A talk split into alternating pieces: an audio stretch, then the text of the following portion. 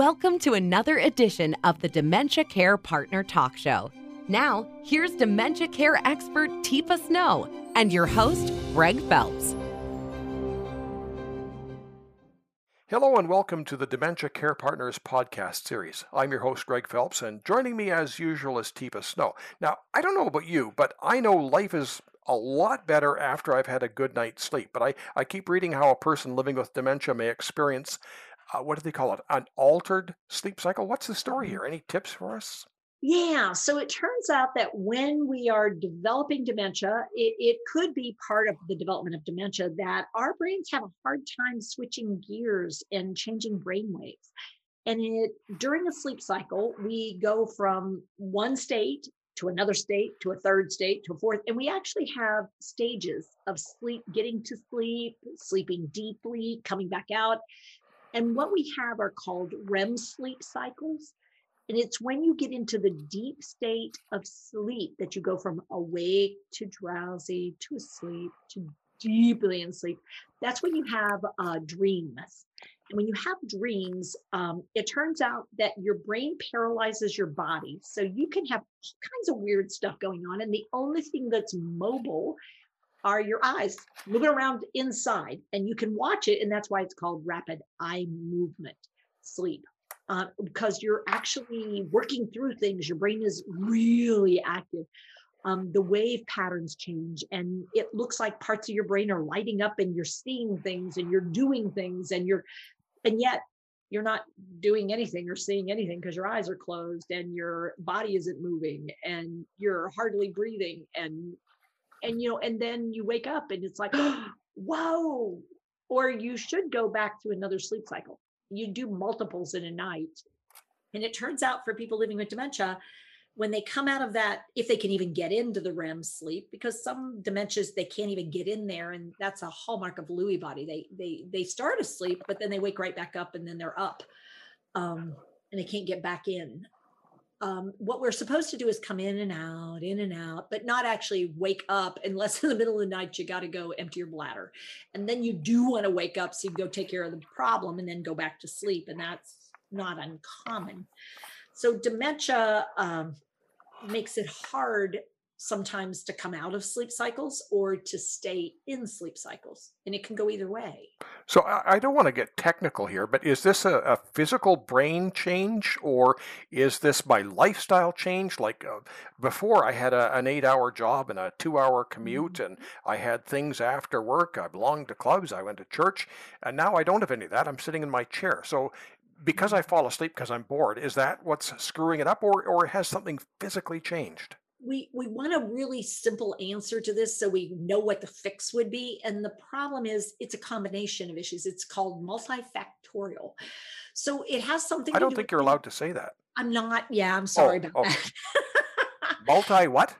Factorial. So it, it, there's lots of factors. There's lots of pieces to the puzzle. So the environment matters. So if we've been really active um, like on our cell phone or watching a scary movie or something, guess what? It turns out that it's harder to do. Fall asleep. Yeah, fall asleep. It's harder to go from a wake state to a sleep state if we've just been doing something, and including uh, heavy duty exercise. If we're really exercising a lot, we need to allow a period of time of cool down, of, of getting over that before we try to go to an arrest state. Um, so that can affect care partners as much as it can people living with. On the other hand, if I don't do a whole lot during the day and my bowels are not getting activated with stuff that I physically would have been doing, then at night, my brain and my body may go, oh, something is just not right, man. Mm, I don't know what it is. And the problem is parts of my brain that should allow me to know what is it and to let me know, oh, you need to get up and go have a bowel movement, and then you'll be able to go back to sleep. My brain may or may not be able to figure all that out. And so I just get up and walk around and I move around and I move around and I'm in distress and I don't, and I want, I don't know what I want. It's not okay. So being awake when I should be asleep or being asleep or not actually alert and awake when I should be can really mess up a sleep cycle. So environment, tasks, activities, base. Speaking of environment, I was I was in a facility, and uh, in, in Mm, easy easy visual regard for me, there were four clocks, and yet this person kept on asking, "What time is it? What time is it?" yeah. So, what was happening there? So the the environment had the data, the person's brain couldn't take the data in. And so what was happening, they were becoming anxious. They couldn't take data in. And so you're wanting to know what time it is. Yeah, it's about two.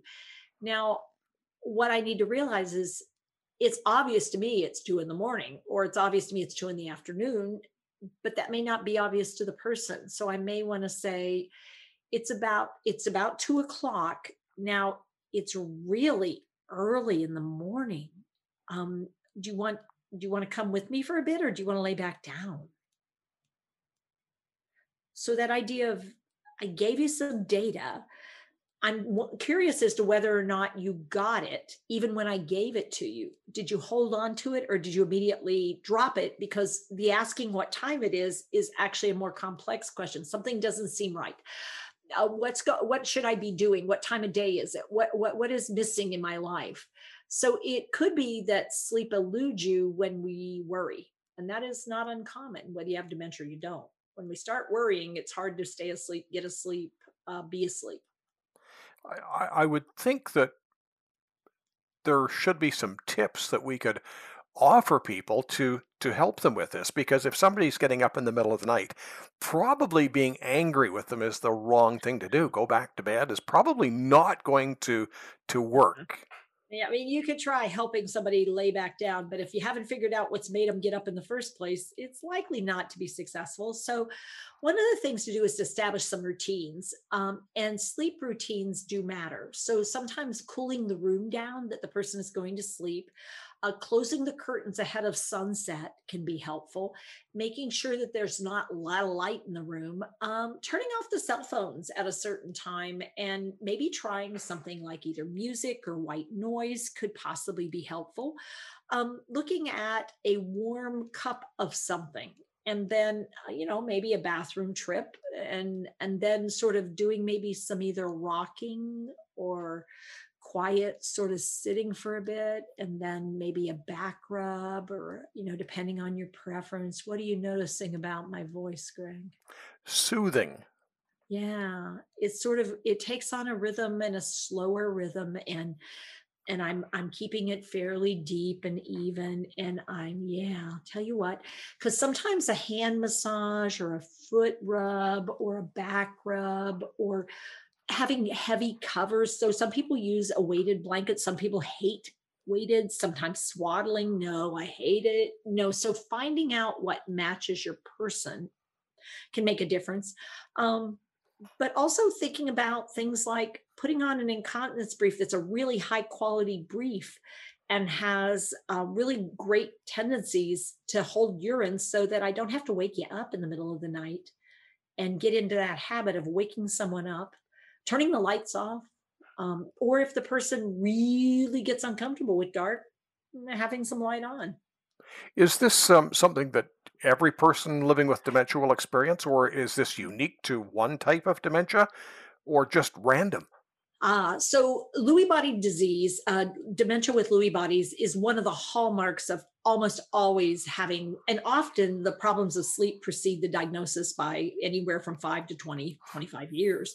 The person's always been a light sleeper, had challenges sleeping, became anxious at night. Um, sometimes what happens is with vascular dementia or with maybe you have arthritis and you have dementia uh, whether it's Alzheimer's or vascular, it makes it uncomfortable to be sleeping. And so the discomfort of your joints can wake you up. When you move, like you come out of your sleep, deep sleep state, you move around, it's like, oh, oh, oh, oh, ow, ow, ow, ow.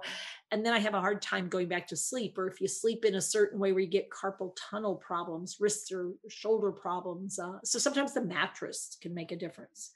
So the you know the bottom line is many people living with dementia will experience this as they move later into the disease because if we think of small children, you know, they can sleep a long time, but then babies do not sleep a long time. They sleep for like 2 hours or so and then they're up. You know, if you're lucky, it's like 2 hours on, uh, half hour off, 2 hours on. And so you have to learn to sort of like figure out how are we going to manage that if it's part of where they are in their dementia and their brain failure versus something's wrong and i should use it as a as a symptom of something's not okay with this person versus their lewy body is active right now i better plan for it Teepa, everybody's journey, as you say, is is mm-hmm. their journey. Um, if if somebody wants to talk to somebody from Positive Approach to Care about this, how would they go about doing that? Yeah, we have a consult line. And so it's consult or consults at teepasnow.com, or you can do info at teepasnow.com. And we have a number of uh, resources that we've I've done and we have available to, that talk a little bit about this thing called sleep disturbance or problems with sleep and help us come up with some strategies and some ideas that might be helpful. Teepa, once again, thank you very much. Thank you, Greg. You've been listening to the Dementia Care Partners podcast series. For more information on today's topic and just about anything else related to dementia, go to teepasnow.com.